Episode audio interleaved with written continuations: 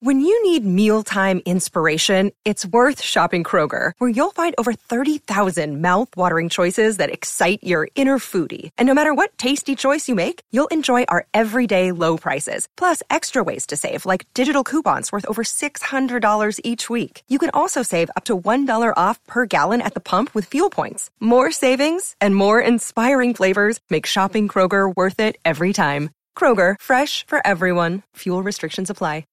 Welcome back to another set of Buckeye Talk headlines from Cleveland.com. These are for Friday, October 16th, as we creep closer to the start of the Big Ten football season. This is Doug. Make sure, as we get closer to the Buckeyes kicking off, that you are reading Cleveland.com slash OSU, that you're listening to Buckeye Talk five days a week, wherever you find podcasts, and try our texts. Great time to get in on the text subscription. We're doing an online book that is coming out day by day, 13 chapters reliving the 2019 season. You think that might sound painful, but it's actually kind of fun, I think. Really gets you fired up for what's ahead uh, starting October 24th. So all that for our tech subscribers. Again, So 14 day free trial. Try it out.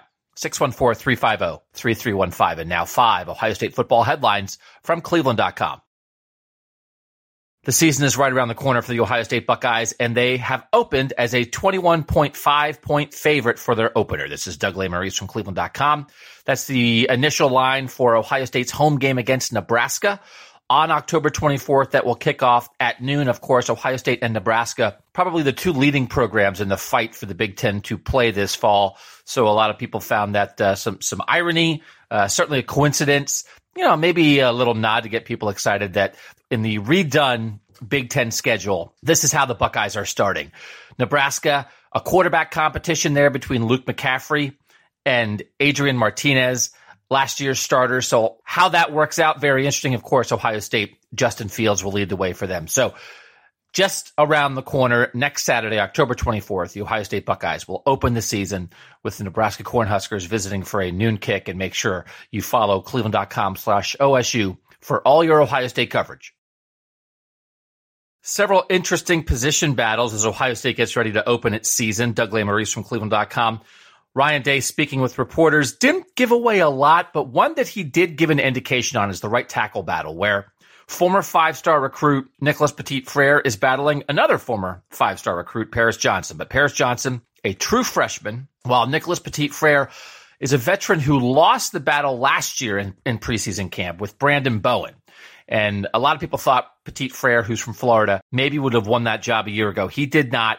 But Ryan Day did say right now, Nicholas Petit Frere has been taking more of the reps, more of the snaps in preseason practice with the first team. So expect at this point that Petit Frere will be the starter at right tackle. Paris Johnson might end up being one of the great young offensive linemen in recent Ohio State history. It's tough for any true freshman to start on the offensive line. That's more of a failure often by the team to not have veterans ahead ahead of him who are ready to play. Paris Johnson's going to be good. Certainly projects as one of the starting tackles in 2021, but it feels like for now, Ryan Day, that's that's the one spot where he was willing to say, yeah, this guy is ahead, and it's Nicholas Petit Frere. But obviously for Ohio State, when you have two five star recruits battling to start at one spot, you're in pretty good shape. So look for Nicholas Petit Frere to start at right tackle when the Buckeyes open against Nebraska on October 24th. I'm Doug Lesmerises. What will Ohio State's defensive alignment be this season? This is Doug Lesmerises from Cleveland.com and Buckeye Talk. Last year, the Buckeyes played one safety much of the time. That was a change from previous years where they typically played two safeties. And around college football, some programs are playing three safeties on the field right now, give them more flexibility in the pass game. But that single high safety look with three cornerbacks and three linebackers on the field is something that Ryan Day really liked. And so when Kerry Coombs was added as the defensive coordinator this offseason, that was kind of a big question. Would they go back to more of a two safety look? Because that's what Ohio State had done previously when Coombs was here. Matt Barnes, the safeties coach and the, the assistant secondary coach to Coombs, said this week that, yeah, he expects they'll stay with that single high safety look more often than not. He said, if it's, if it's not broken, don't fix it. So then who will be that one safety? I think a lot of people expected it would be Josh Proctor. But the way Barnes talked, when you have that one safety back there as the last line of defense, you really need him to be able to cover the whole field. And he called Marcus Hooker a center fielder, which is that guy who can play in the pass game, help from sideline to sideline. And it feels like Marcus Hooker is in line to be that starter at safety. And Josh Proctor, Barnes said, is more of a, a cover guy, a man to man guy. I think he's more of a physical hitter. He may be in personnel groupings, and it feels like Ohio State will have different personnel groupings on defense and move guys in and out a little more than in the past. But if there's a safety who's not coming off the field, I would expect when Ohio State takes the field on October 24th against Nebraska, that safety will be Marcus Hooker. And yes, he is the younger brother of Malik Hooker, the former first round NFL draft pick and one of the, not one of the, the best safety in recent Ohio State history. So we'll see how much this runs in the Hooker family. I'm Doug Lesmerises from cleveland.com. College football coaching salaries always of interest, and USA Today each year comes out with its comprehensive list of the salaries of every head coach in major college football. They came out with that this weekend. Ohio State's Ryan Day ranked 12th in the nation and second in the Big Ten at around $5.6 million per year. He made 4.5 million last year in his first year. And can you guess who's ahead of him in the Big Ten? It's Jim Harbaugh from Michigan. Harbaugh is the fourth highest paid coach in the country, making more than $8 million this season. That goes Alabama's Nick Saban at the top, LSU's Ed Orgeron coming off a national title is second, and Clemson's Dabo Swinney is third. So the top three have all won a national title, or in Saban and Swinney's case, multiple national titles, and then Harbaugh is fourth. Day has a contract. Most of these contracts, you get raises as you go. So if Ohio State keeps winning, he'll keep moving up this list. But for right now, pretty good for a guy who is only in his second full year as a college football head coach. Ryan Day, 12th in the nation, second in the Big Ten, making over $5.6 million this season. For all your Ohio State football news on and off the field, make sure you are listening to Buckeye Talk and reading cleveland.com slash OSU.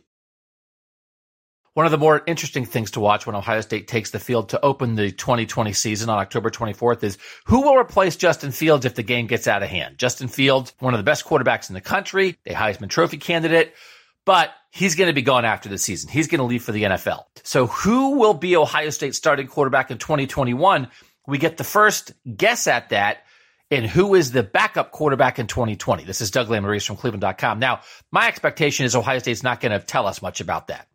They're not going to officially announce anything, but all we can learn from maybe is who comes in in blowouts. Is it always the same guy? who replaces Fields first? Do they rotate from game to game? And the two guys we're talking about, of course, are California's CJ Stroud and Arizona's Jack Miller, both high ranked quarterbacks in their recruiting class, true freshmen. They are expected to battle with Kyle McCord, who is going to join the Buckeyes as part of the 2021 recruiting class. They will battle to replace Justin Fields on the field in spring football next year and then in preseason camp next year before the 2021 season. But this is the start of that battle. So first of all, you need to figure out if something happens to Justin Fields and he can't play, who's going to go in for him. You do have veteran Gunnar Hoak there, but he's a backup and these other two guys are potential future starters.